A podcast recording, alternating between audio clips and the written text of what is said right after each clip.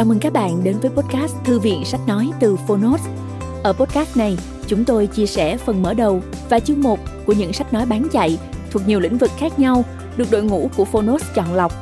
Mong là thông qua podcast, người nghe sẽ tìm thấy quyển sách phù hợp cho bản thân và cả những kiến thức hữu ích cũng như nguồn cảm hứng, kinh nghiệm giúp cuộc sống hàng ngày trở nên phong phú, hiệu quả hơn.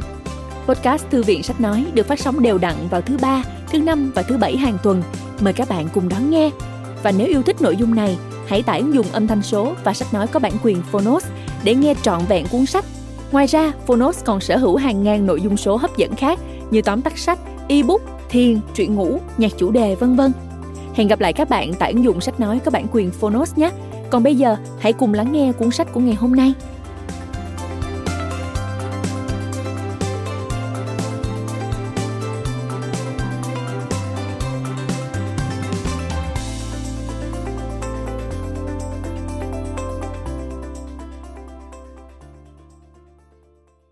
Bạn đang nghe từ Phonos. Kẻ khôn đi lối khác. Lối đi của những người thành công nhờ tư duy phá cách và sự tinh quái. Tác giả Alex Panayan. Người dịch Trần Thanh Hương. Độc quyền tại Phonos. Phiên bản sách nói được chuyển thể từ sách in theo hợp tác bản quyền giữa Phonos với công ty cổ phần sách Alpha.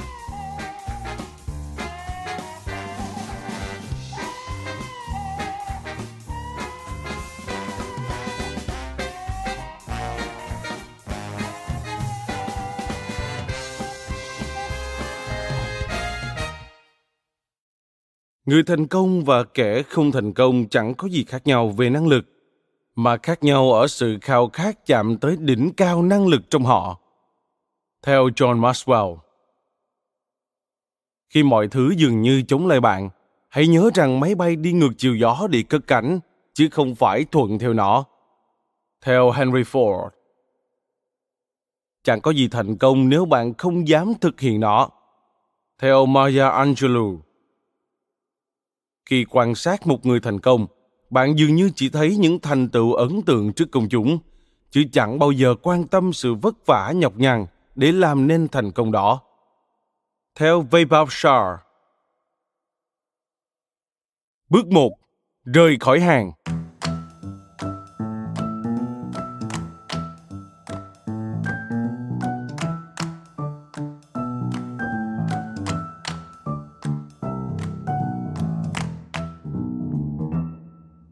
Cuộc sống, công việc, thành công, giống như việc đi vào câu lạc bộ đêm, luôn luôn có ba con đường để vào trong. Có cánh cửa thứ nhất, cửa chính, nơi hàng dài người xếp hàng, uốn lượn qua những dãy nhà, nơi chín mươi chín phần trăm trong đó chờ đợi, hy vọng người tiếp theo là mình. Có cánh cửa thứ hai, cửa vi ai pi, nơi tỷ phú, người nổi tiếng và những nhóm người sinh ra trong thế giới đó đi qua. Nhưng không ai nói cho bạn biết rằng luôn luôn có, luôn luôn có cánh cửa thứ ba. Đó là lối vào mà bạn phải rời khỏi hàng, chạy vào ngõ hẻm, đập cửa cả trăm lần, cậy mở cửa sổ, lẻn qua nhà bếp. Luôn luôn có cách. Đó là cách Bill Gates bán phần mềm đầu tiên của mình, hay cách Steven Spielberg trở thành đạo diễn trẻ nhất trong lịch sử Hollywood. Tất cả họ đều dùng cánh cửa thứ ba. Chương một. Dán mắt lên trần nhà.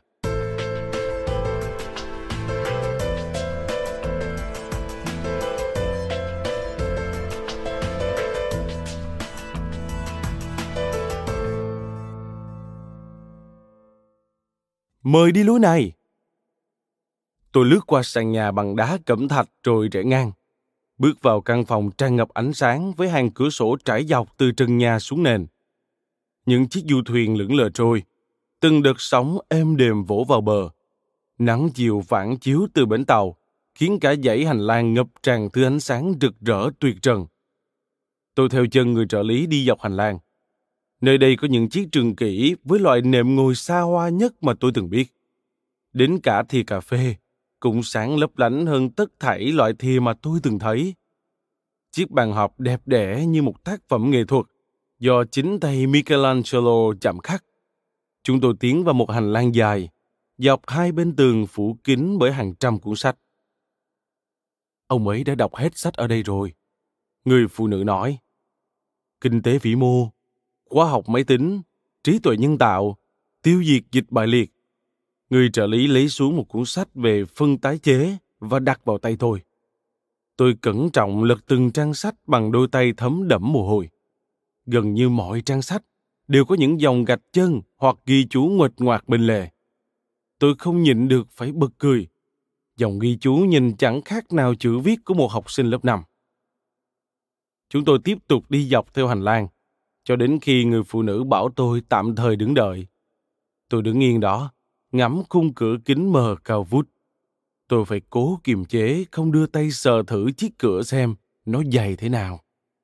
Trong khi chờ đợi, tôi nghĩ đến tất cả mọi điều đã dẫn tôi tới đây. Chiếc khăn quàng đỏ, nhà vệ sinh tại San Francisco, chiếc giày ở Omaha, con dáng tại Motel sáu, và... Rồi cánh cửa bật mở. Alex, Bill đã sẵn sàng gặp cậu. Ông ấy đứng ngay trước mặt tôi, với mái đầu bù xù cùng chiếc sơ mi đóng thùng qua loa, và đang nhâm nhi lon Coca không đường. Tôi muốn thốt lên một điều gì đó, nhưng lại chẳng tài nào nói nên lời. Chào cậu, Bill Gates nói. Nụ cười làm đôi lông mày khẽ nhướng lên. Xin mời vào. Ba năm trước, ký túc xá, năm nhất đại học.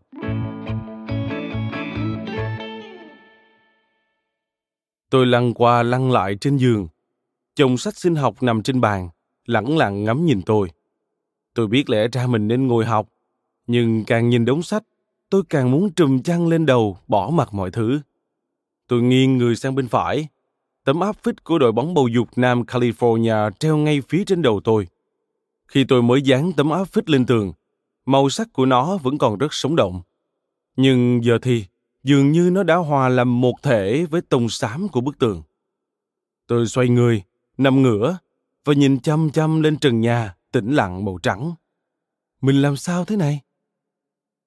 Từ khi có ký ức, mọi thứ đã mặc định mai này tôi sẽ trở thành bác sĩ.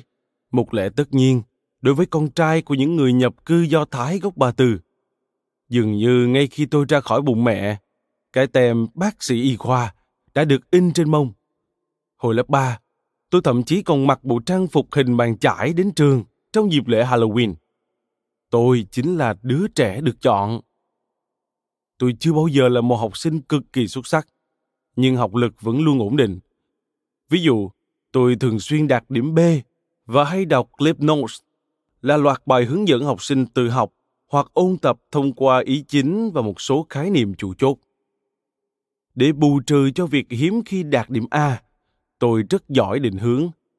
Thời trung học, tôi cố gắng làm đủ mọi việc theo quy chuẩn, tình nguyện viên ở bệnh viện, học thêm các lớp khoa học, ám ảnh với kỳ thi S A T. Nhưng tôi quá bận rộn ngụp lặn trong học hành, chẳng đủ hơi sức để dừng lại và suy nghĩ xem mình làm vậy vì ai. Đến khi vào đại học, tôi không thể ngờ rằng suốt một tháng sau đó, tôi thường xuyên ấn tắt báo thức bốn đến năm lần mỗi sáng. Không phải vì quá mệt mỏi, mà do tôi quá chán nản. Dù vậy, tôi vẫn tiếp tục y ạch lết đến lớp, cố gắng hoàn thành đủ các học phần trong chương trình dự bị y khoa, giống như một chú cừu cắm cúi đi theo bầy đàn. Thế là tôi thấy bản thân mình ở đây, nằm ườn trên giường, dán mắt lên trần nhà. Tôi từng đến giảng đường hòng tìm câu trả lời, nhưng kết quả là tôi lại bật ra hàng tá câu hỏi. Rốt cuộc tôi thích cái gì? Tôi muốn tập trung vào lĩnh vực nào? Tôi muốn làm gì với cuộc đời mình? Tôi lại trở mình sang hướng khác. Đống sách sinh học giống như những tên giám ngục nhà tù Azkaban, hút cạn sinh lực và niềm hạnh phúc ra khỏi tôi.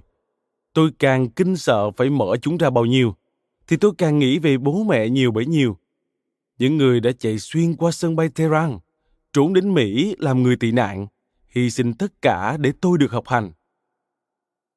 Khi tôi nhận được thư mời nhập học từ Đại học Nam California, U S C, mẹ nói rằng tôi không thể tiếp tục đi học vì gia đình không đủ khả năng tài chính. Dù nhà tôi cũng không thuộc dạng nghèo khó và tôi lớn lên ở Beverly Hills. Nhưng giống như nhiều gia đình khác, chúng tôi có hai cuộc sống. Tuy sống ở một khu vực giàu có, bố mẹ tôi vẫn phải dùng khoản vay thế chấp thứ hai để trang trải chi phí. Chúng tôi cũng đi du lịch, dù sau đó tôi thỉnh thoảng lại thấy thông báo cắt ga dán trước cửa nhà. Lý do duy nhất khiến mẹ tôi đồng ý cho tôi theo học ở U S C là ngay trước hạn nộp hồ sơ nhập học, bố tôi trằn trọc suốt đêm, bật khóc và nói với mẹ tôi rằng ông sẽ làm tất cả để trang trải chi phí. Nói thêm, giám ngục Azkaban là một loài sinh vật giả tưởng xuất hiện trong Harry Potter của nhà văn J K Rowling. Theo miêu tả của bà, chúng là những sinh vật nguy hiểm, không có mắt, không có tình cảm, luôn luôn hút hết tất cả những niềm vui của người khác, biến họ thành những sinh vật giống như chúng. Trở lại nội dung chính. Và đây là cách mà tôi trả ơn bố ư? Nằm ươn trên giường và lấy chăn phủ kín đầu. Tôi liếc nhìn đầu bên kia căn phòng. Bạn cùng phòng của tôi, Ricky, đang ngồi làm bài tập về nhà bên chiếc bàn học bằng gỗ nhỏ xíu, nhả ra các con số như một cái máy. Tiếng bút chì của cậu ấy rít trên giấy như đang cười nhạo tôi. Cậu ấy thực sự có một hướng đi cho riêng mình. Tôi thì ước gì mình cũng có.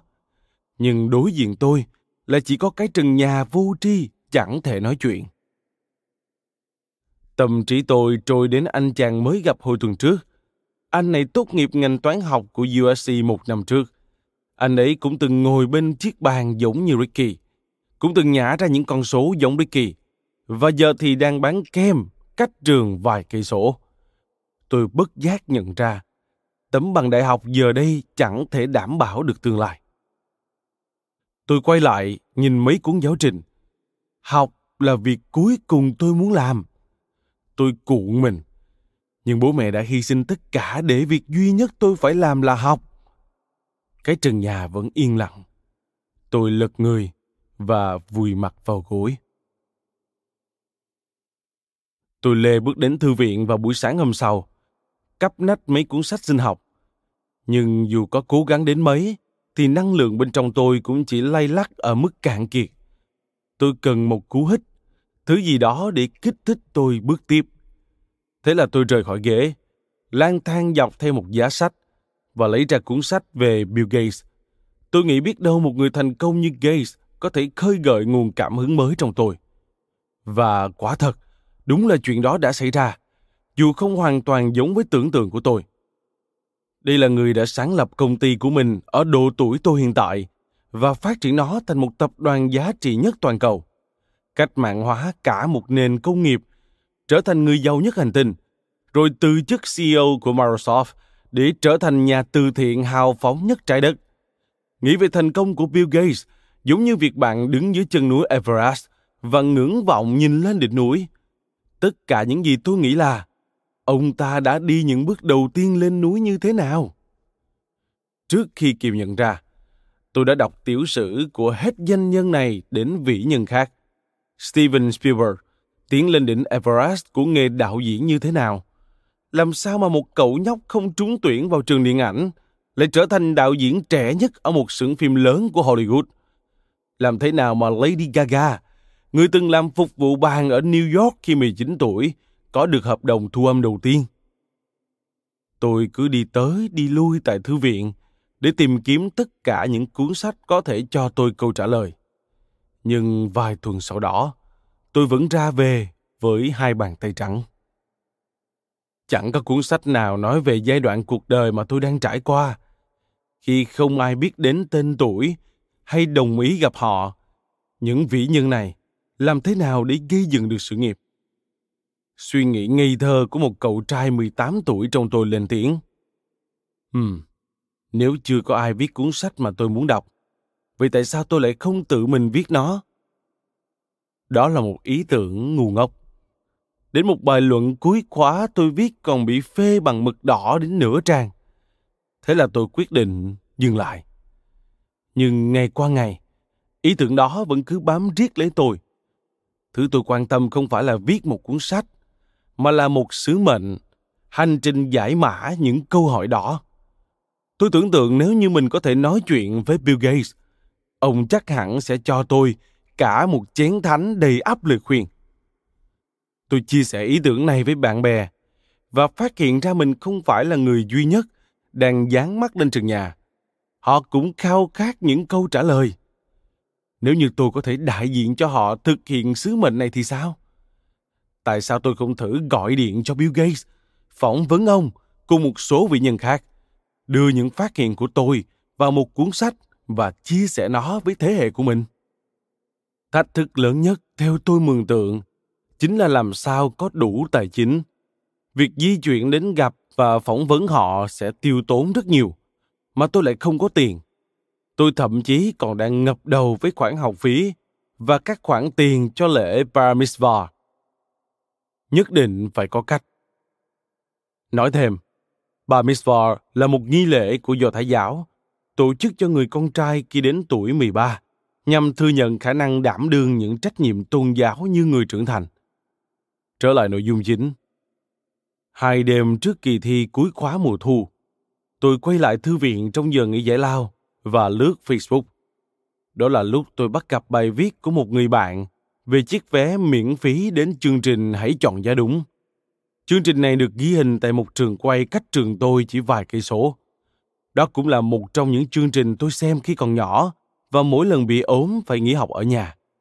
Người chơi được lựa chọn từ đám đông khán giả. Tất cả sẽ được xem một sản phẩm. Nếu họ có thể đoán được mức giá thấp hơn gần nhất với mức giá đúng, họ sẽ thắng cuộc. Tôi chưa từng xem hết chương trình, nhưng điều đó có thể khó đến mức nào chứ? Nếu như, nếu như tôi tham dự chương trình và chiến thắng, tôi có thể thực hiện sứ mệnh của mình thì sao? Đúng là ngớ ngẩn. Chương trình diễn ra vào sáng mai. Tôi thì phải ôn thi cuối kỳ. Nhưng ý nghĩ tham gia cứ vẩn vơ mãi trong đầu. Để thuyết phục bản thân rằng đó là một ý tưởng ngu ngốc, tôi mở sổ tay, rồi liệt kê những viễn cảnh tốt nhất và xấu nhất. Những viễn cảnh xấu nhất: trượt kỳ thi cuối kỳ, phá hỏng cơ hội được học trường y khoa, mẹ sẽ ghét tôi, không, bà sẽ giết tôi, trông béo trên ti vi, mọi người sẽ cười nhạo tôi, tôi thậm chí còn không được tham gia. Viễn cảnh tốt nhất: thắng đủ tiền để thực hiện sứ mệnh.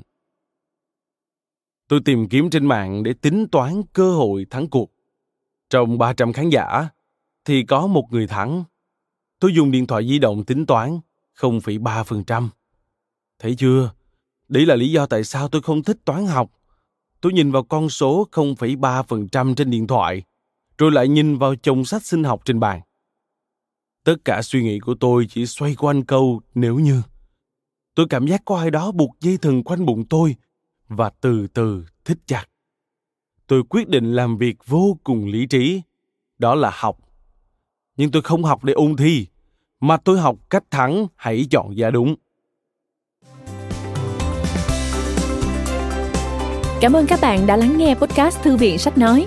Podcast này được sản xuất bởi Phonos, ứng dụng sách nói có bản quyền và âm thanh số dành cho người Việt. Hẹn gặp lại ở những tập tiếp theo.